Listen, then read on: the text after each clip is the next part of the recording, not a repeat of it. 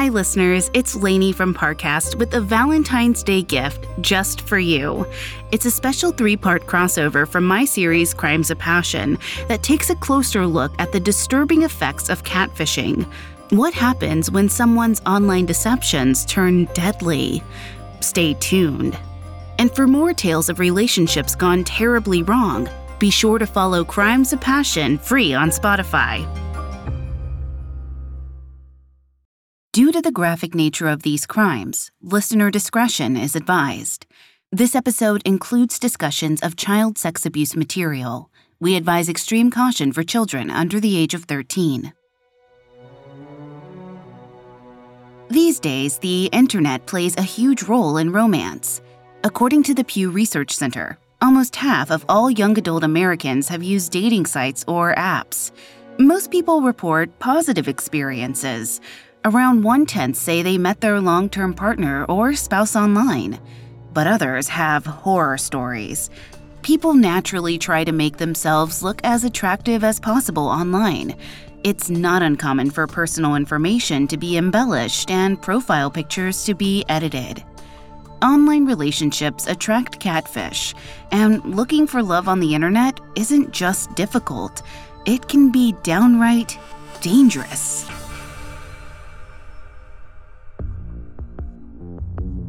Hi, I'm Lainey Hobbs, and this is Crimes of Passion, a Spotify original from Parcast. This is the third and final episode in a special three-part series on catfishing.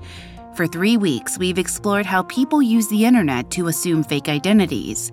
Some catfish act out of loneliness or insecurity, while others have more sinister intentions. You can find episodes of Crimes of Passion and all other Spotify originals from Parcast for free on Spotify or wherever you listen to podcasts. Our final episode centers on the ghost of Easterville. In two thousand eleven, a professional basketball player struck up an online relationship with a model. At first, it seemed like a match made in internet heaven, but soon, their romance devolved into a sordid tale of blackmail, fraud, and public humiliation. We have all that and more coming up. Stay with us.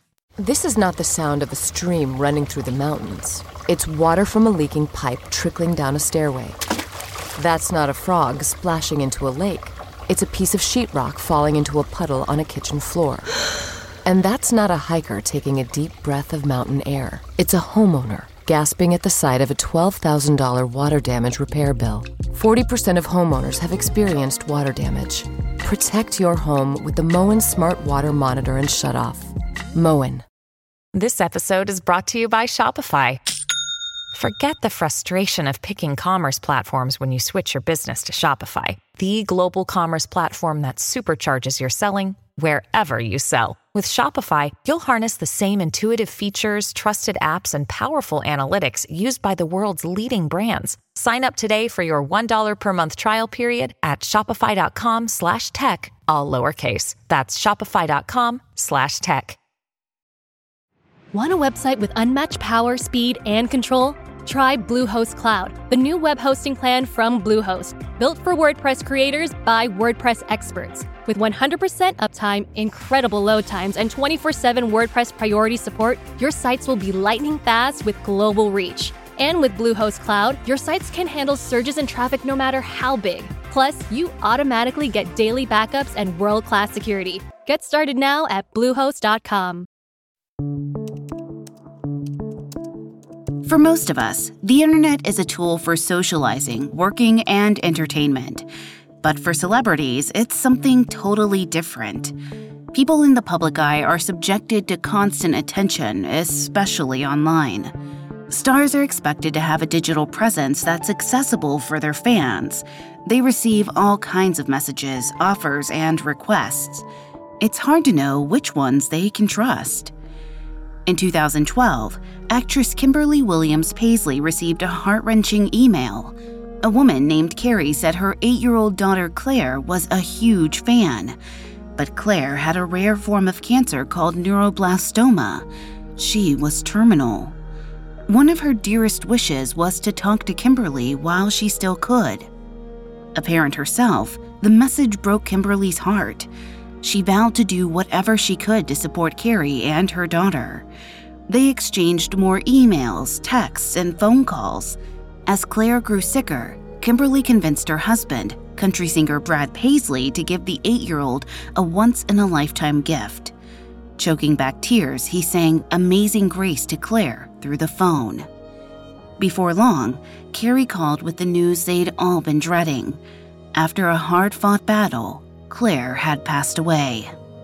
Kimberly wanted to share her condolences, so she asked for an address to send flowers. Carrie dodged her, saying that wouldn't be necessary. Kimberly insisted.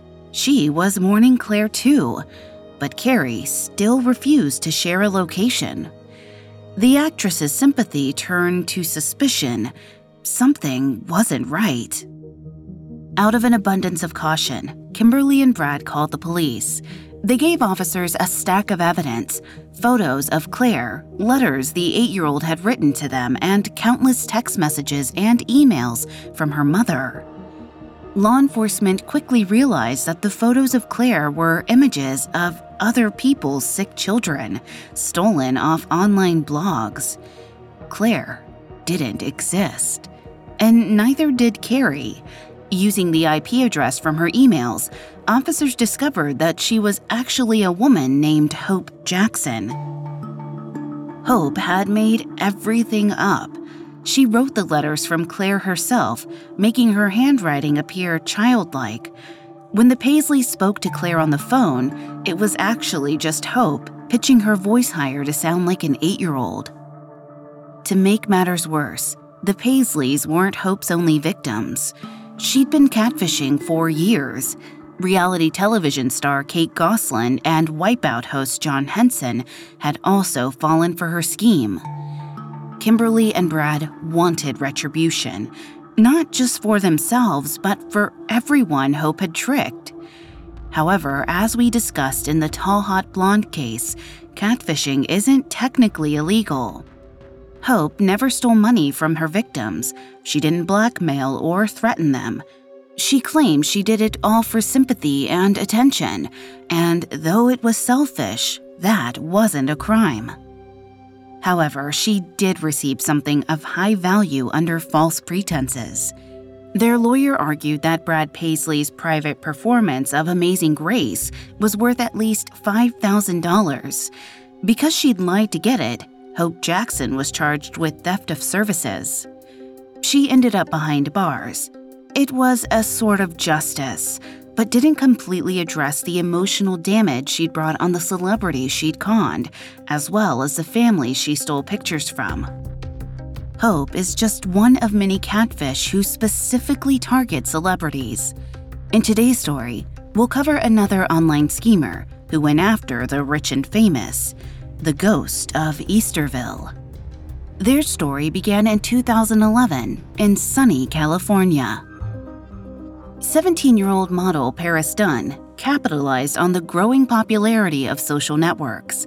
The suggestive photos she posted attracted a huge number of followers, twenty-five thousand on Twitter, eighty-seven thousand on Facebook, and three hundred seventy thousand on Instagram. Paris lived in a small town in Southern California, but her online following connected her to the entire world. There were countless people, mostly men, constantly begging for her attention. She was more than just confident. She felt like she could have anyone she wanted. In the fall of two thousand eleven, a certain celebrity caught her eye. She was scrolling through Facebook when she stumbled on thirty-three-year-old Chris Anderson's profile. Most people knew him as Birdman. He was a professional basketball player who earned over four million dollars a year with the N B A's Denver Nuggets. Chris's Facebook page was public, so anyone could post on it. Paris figured she didn't have anything to lose. She posted her phone number on his profile and asked him to call her. And before long, Chris reached out. He messaged her on Facebook saying, "Hey, I see you're a fan." Paris was shocked that he'd actually responded, but she certainly wasn't going to question a good thing. She wrote back, and the pair hit it off. Almost immediately, they started texting and sending selfies back and forth. Paris made it clear that, though she was far younger than Chris, her feelings were anything but platonic.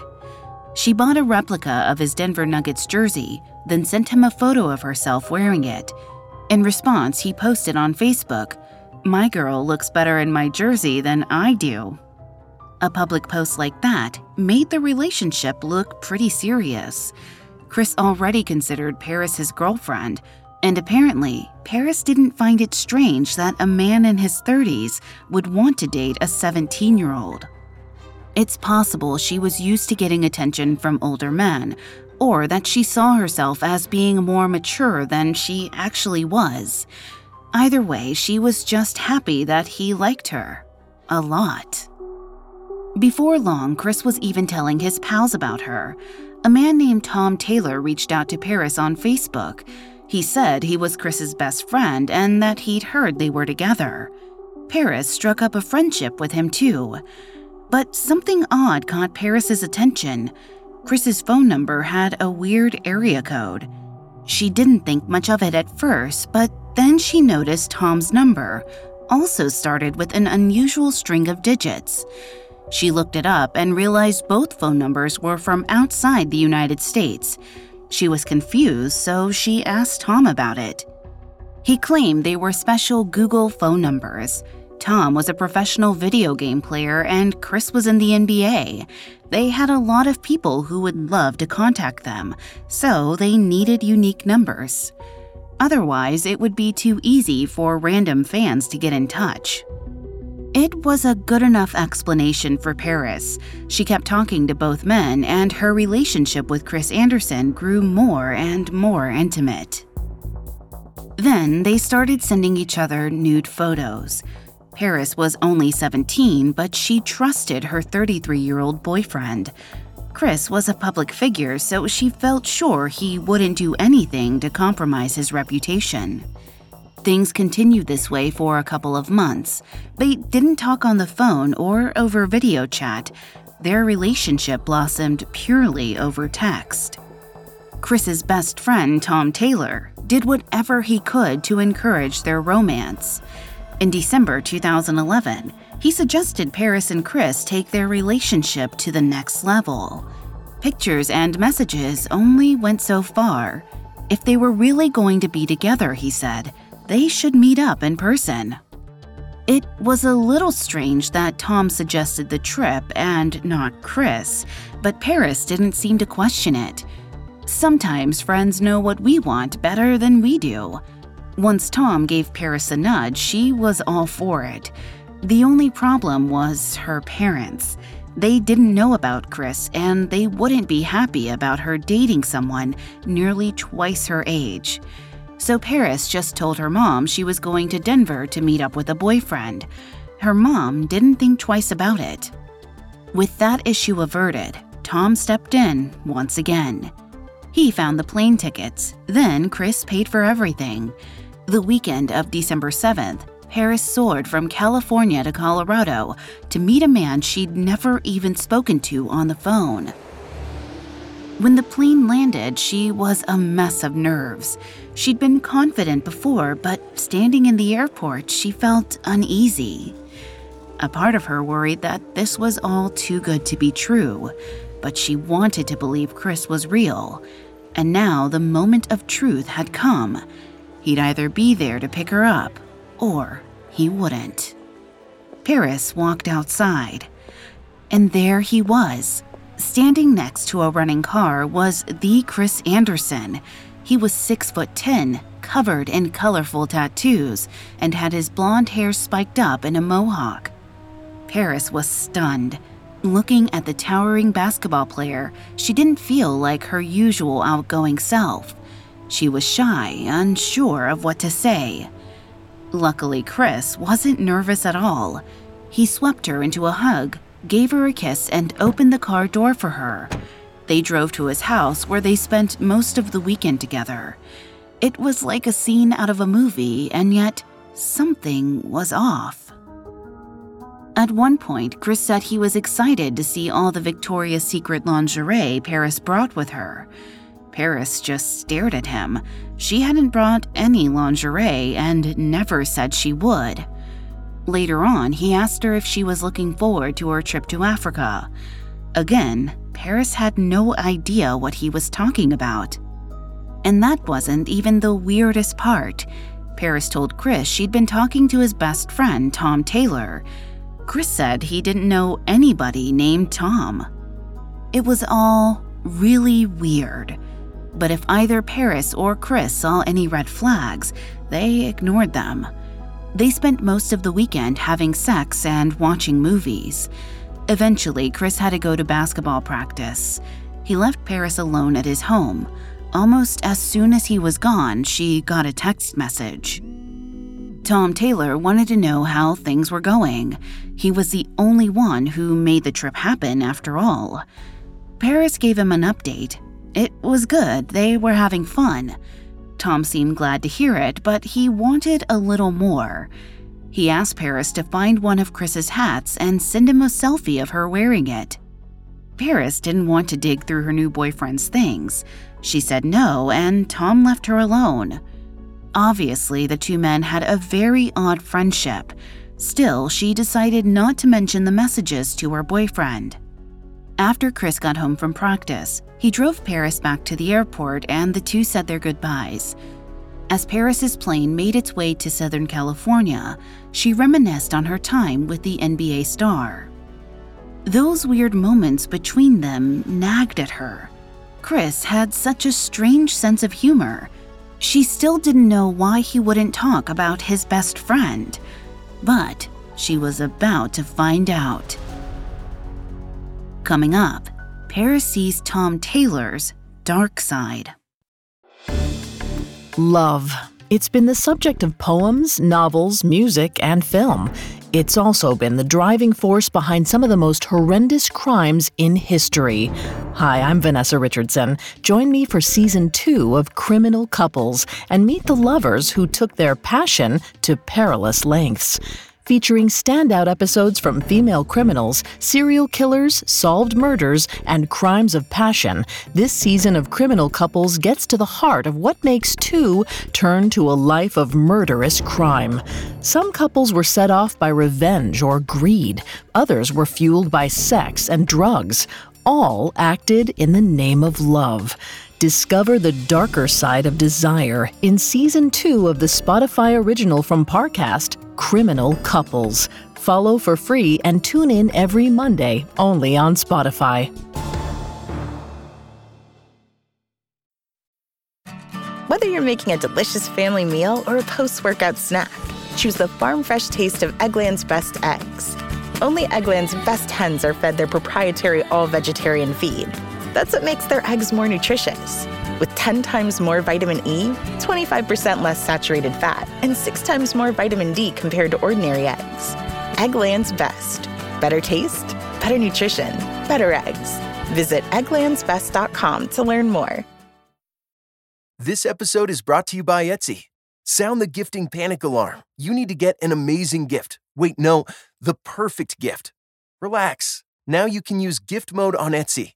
Gift mode on Etsy takes the stress out of gifting, so you can find the perfect item for anyone and any occasion. It's easy. Just tap or click gift mode on your Etsy app or Etsy dot com. Then answer a few short questions about who you're shopping for and what they like. And gift mode instantly gives you curated gift ideas based on hundreds of personas. Now it's simple to find gifts made by independent sellers for all the people in your life. So whether you need a housewarming gift for the new homeowner or a birthday present for the pickleballer, Gift Mode has you covered. Need to find the perfect gift? Don't panic. Try Gift Mode on Etsy now. Now, back to the story. In the fall of two thousand eleven, seventeen-year-old model Paris Dunn started an online relationship with thirty-three-year-old N B A player Chris Birdman Anderson. After months of texting, they finally met in person for a romantic weekend. It was fun, but the trip left Paris with some lingering questions. Everything was great with Chris. They still texted each other constantly, but things were getting weird with his best friend, Tom Taylor. After the Denver trip, Tom started making odd requests, some of which crossed ethical and legal lines. For example, in February two thousand twelve, he asked Paris to fly to Indiana to steal information from another professional video game player. Paris didn't understand why Tom wanted the details or why he thought she'd be able to go to Indiana at the drop of a hat. But she didn't bother to ask any of those questions. She just wanted the conversation to end, so she just told him no. But Tom wouldn't back down. For some reason, when Paris refused, he was absolutely enraged. The situation got even worse when Paris told Tom that she'd been given tickets to meet Blake Griffin. He was an N B A player with the Los Angeles Clippers. Paris thought Tom would be excited for her to meet more people that ran in his circles. Yet, it seemed like he didn't want her to talk to anyone except him and Chris. The idea that she'd go to another N B A player's meet and greet made him so angry that he sent Paris a barrage of violent messages. He threatened to send someone to rape her. He even said he would have her killed. Paris was completely blindsided and even more confused.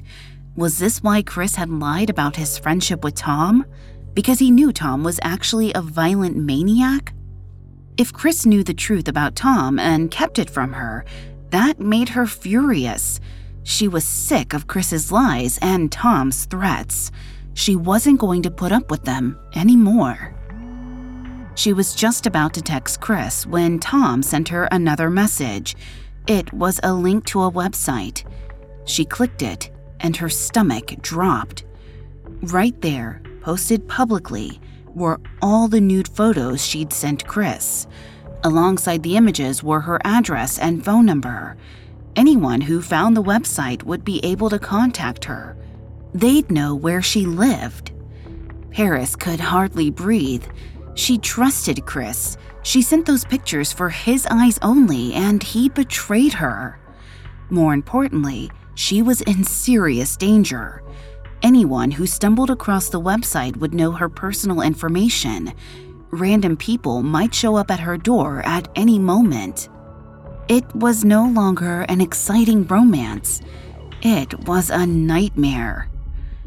Paris didn't have any choice but to come clean. She told her mom everything that had happened, from the Facebook meet-cute to the weekend in Denver to the nude photos. Paris's mom knew they needed help. She called the police. Officers from their small town listened to their story.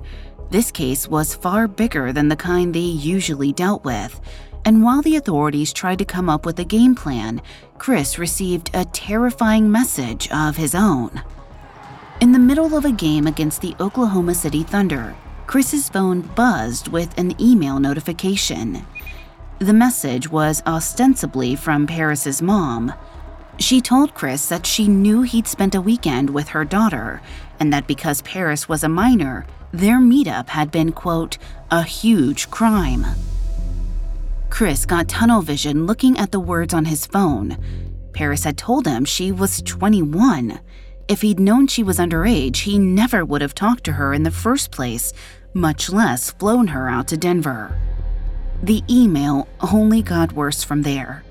Because Paris was seventeen, all those nude photos she'd sent him were actually child sex abuse material. The author threatened to go public with all of it. The only way to keep the information quiet was to pay three thousand dollars in hush money. It was full-on blackmail. Chris handed the phone to his lawyer, who happened to be at the game.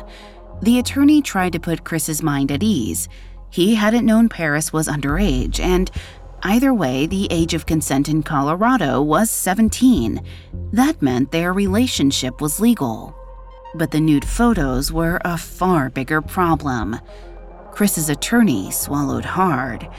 He decided it was better for the whole story to stay under wraps, so he paid the author of the email three thousand dollars via PayPal.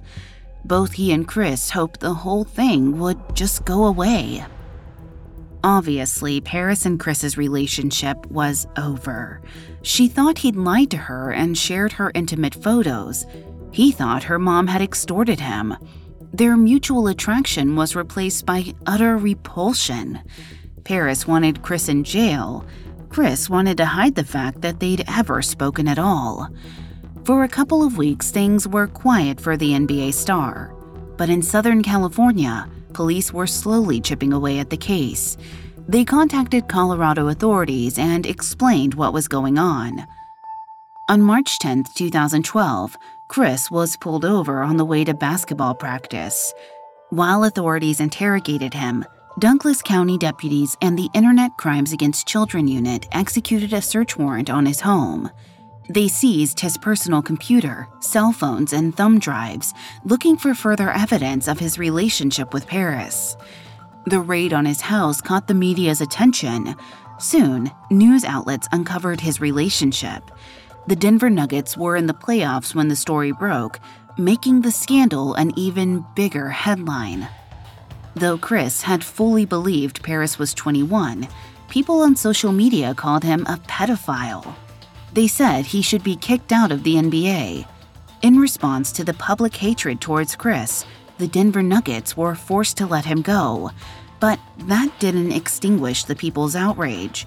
Chris could hardly show his face in Denver.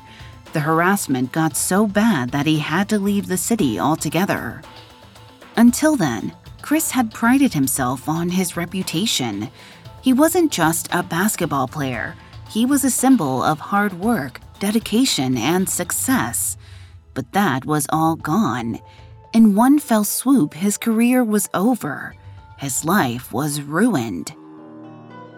But as the police continued to dig for evidence against him, they realized the story was far more complicated than it appeared.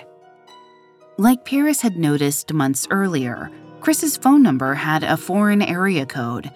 His texts weren't sent from Denver, but from Canada, and the messages he got from Paris came from the same foreign number. It worked like this. Paris sent a text to the Canadian number. That number then passed the message on to Chris. The same thing happened when he texted her. In other words, neither Paris nor Chris had actually ever messaged each other. There was a middleman in their relationship. They'd never really spoken on Facebook either. They'd each been corresponding with a fake profile. Paris was talking to a catfish pretending to be the N B A star, while Chris was talking to the same catfish posing as the model. Sometimes, the catfish passed on their messages to each other word for word, but other times the schemer made up entire stories. That's why Chris thought Paris had planned a trip to Africa, and why he thought she was twenty-one. Someone had been behind the scenes pulling the strings the entire time. They'd even managed to orchestrate an in-person meeting for their victims. They'd booked flights, convinced Paris to get on the plane, and made sure Chris was at the airport to pick her up. The catfish had enjoyed controlling the relationship, seeing how far they could make Paris and Chris go. But they pushed too far. Paris started saying no. When the catfish realized they were losing control over her, they lashed out. They posted her nude photos online and blackmailed Chris, taking out their anger onto very hurt and confused people. But now the whole truth was out, and it seemed like the police had an obvious suspect. There was only one person who'd been between Paris and Chris: Tom Taylor. A quick search revealed that there really was a professional video game player by that name. However, he lived in the United States, not Canada. So, why was he using a foreign phone number? American officers contacted the Royal Canadian Mounted Police, or R C M P. Agents ran the phone numbers. The area codes pointed them towards Easterville, a small community in rural Manitoba. Easterville had a population of about seventeen hundred, most of whom were indigenous people from the Chimawawan Cree Nation.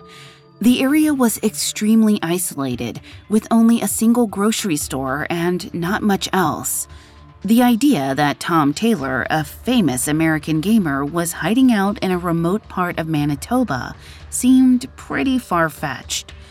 But it was the only lead police had, so they had to follow it. Using the I P addresses associated with the fake Facebook accounts, officers honed in on a specific house in Easterville. It was a small blue home, and according to their records, Tom Taylor didn't live there. The ghost of Easterville did. Up next, the R C M P identifies the mastermind behind Paris and Chris's romance.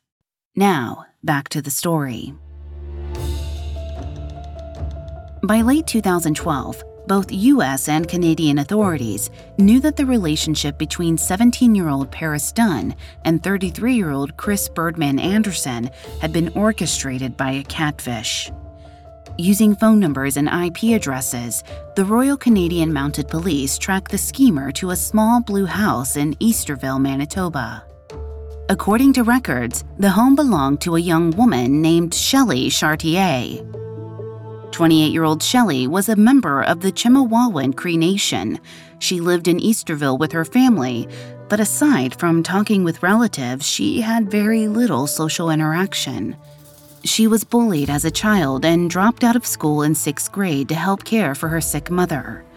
Over time, she developed severe social anxiety and agoraphobia. She once went eleven years straight without venturing outside. Because of this, Shelley spent a lot of time on the internet. It was her connection to the rest of the world, and it didn't take long for her to realize that online, she didn't have to be an anxious, isolated woman from Easterville. She could be whoever she wanted. Shelley's situation was a classic breeding ground for a catfish. Neve Shulman, the creator of M T V's Catfish, the T V show, said about the case, "Shelley is the perfect example of what happens when you mix isolation, boredom, obsession, and insecurity. You create a catfish who has the potential to destroy people's lives." Paris and Chris weren't the only people Shelley targeted either. She was a master catfisher. Over the course of three years, she had at least eleven victims. On top of pretending to be Paris, Chris, and Tom, she also masqueraded as a Playboy bunny, a member of the Jenner family, and a famous YouTuber. Her ability to take on various identities and hide in plain sight earned her the nickname, the Ghost of Easterville. And unlike many catfish, she'd committed real crimes. She'd blackmailed Chris, distributed child sex abuse material, and threatened Paris's life. Police had more than enough to arrest her. On January fifteenth, two thousand thirteen, a group of R C M P officers traveled over icy roads into the sleepy town of Easterville. They saw the small blue house, covered in a fresh layer of snow. They knocked on the door. And they were surprised to encounter the childlike woman who answered. Shelley Chartier was no more than ninety pounds, soft-spoken and shy. She didn't seem like the kind of person who would orchestrate a cruel online scheme, but the evidence was clear. She was arrested and taken into custody. On August twentieth, two thousand fifteen, Shelley pleaded guilty to possessing and distributing child pornography, impersonation, extortion, and uttering threats. She received the maximum penalty for her crimes, eighteen months in a Canadian prison. According to Shelley, the time behind bars was actually good for her. She said it forced her to learn to be more social and independent and taught her how to hold a job. But it didn't make her very remorseful. In a two thousand seventeen interview, she suggested that the scam only went so far because Paris let it. According to Shelley, Paris didn't ask enough questions and ignored the red flags. However, this is a clear example of victim blaming. Paris might have acted irresponsibly at times, but she was also only seventeen years old. No matter what, she didn't deserve to have her photos and information posted online. Shelley preyed on her youth and naivete. Eventually, Shelley admitted that she probably caused Paris some, quote, emotional scarring. She also said she started the catfishing scam because she was, quote, stupid, but she still didn't take full responsibility for her actions. And she had even less sympathy for Chris Anderson. As soon as the truth about the case came out, he regained his former reputation. Although the Denver Nuggets fired him in two thousand twelve, he won an N B A championship with the Miami Heat the very next year. In January of two thousand fourteen, he and the rest of the Heat were invited to the White House to be honored for their performance. In his speech, President Barack Obama mentioned Birdman by name. In Shelley's eyes, if Chris ended up being honored by the president, the scandal couldn't have affected him that badly. His career wasn't just intact, he was more successful than ever before. Clearly, Shelley never truly understood the emotional damage she'd inflicted on Paris and Chris. The knowledge that someone had been meddling in their relationship was horrifying, because the emotions behind their fake romance were real. But who had they been attracted to?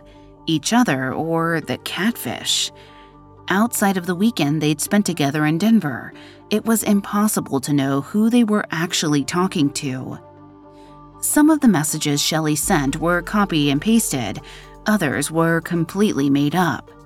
Chris hasn't spoken out about the case, but Paris has publicly commented on Shelley's punishment.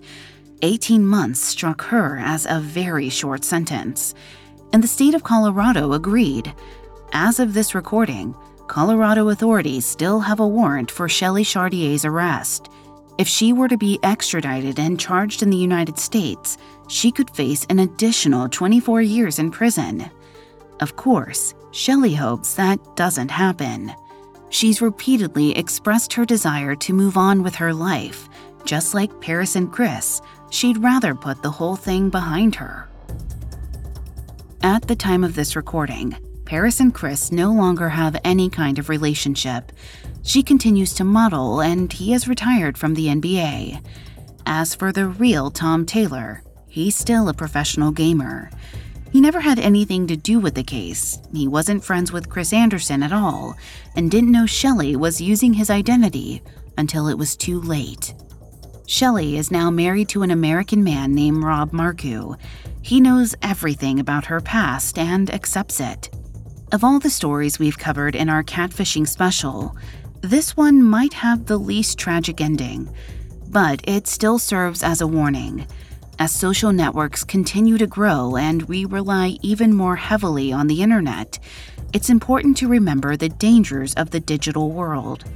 Thomas Montgomery catfished in chat rooms. Janelle Potter used emails. Shelley Chartier found victims on Facebook.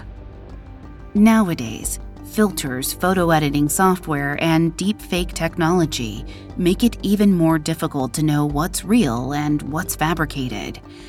When we go searching for information or human connection, we almost always have to sift through clickbait articles and spam accounts. Using the internet responsibly requires critical thinking, especially because, unfortunately, catfish aren't going anywhere. Loneliness and insecurity are two of the major factors that drive their behavior. As people continue to be affected by quarantine measures, work from home, and online schooling, the need for human interaction will only grow. And as long as social media sites breed new standards of filtered perfection, users will feel the need to edit their true selves. Catfish will keep swimming in the online waters, adapting as the digital space evolves. All we can do is be vigilant, and remember, you can't trust everything on the internet.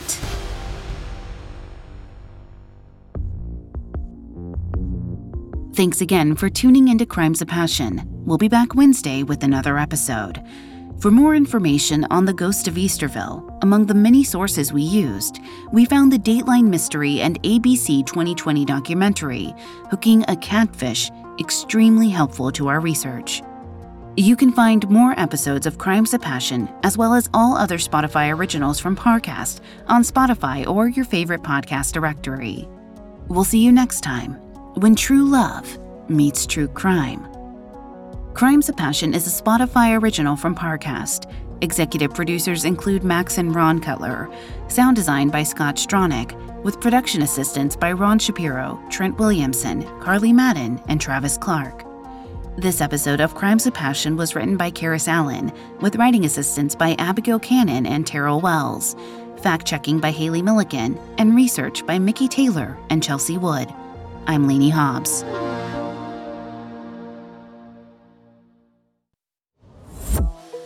It's been said that love is a many-splendored thing.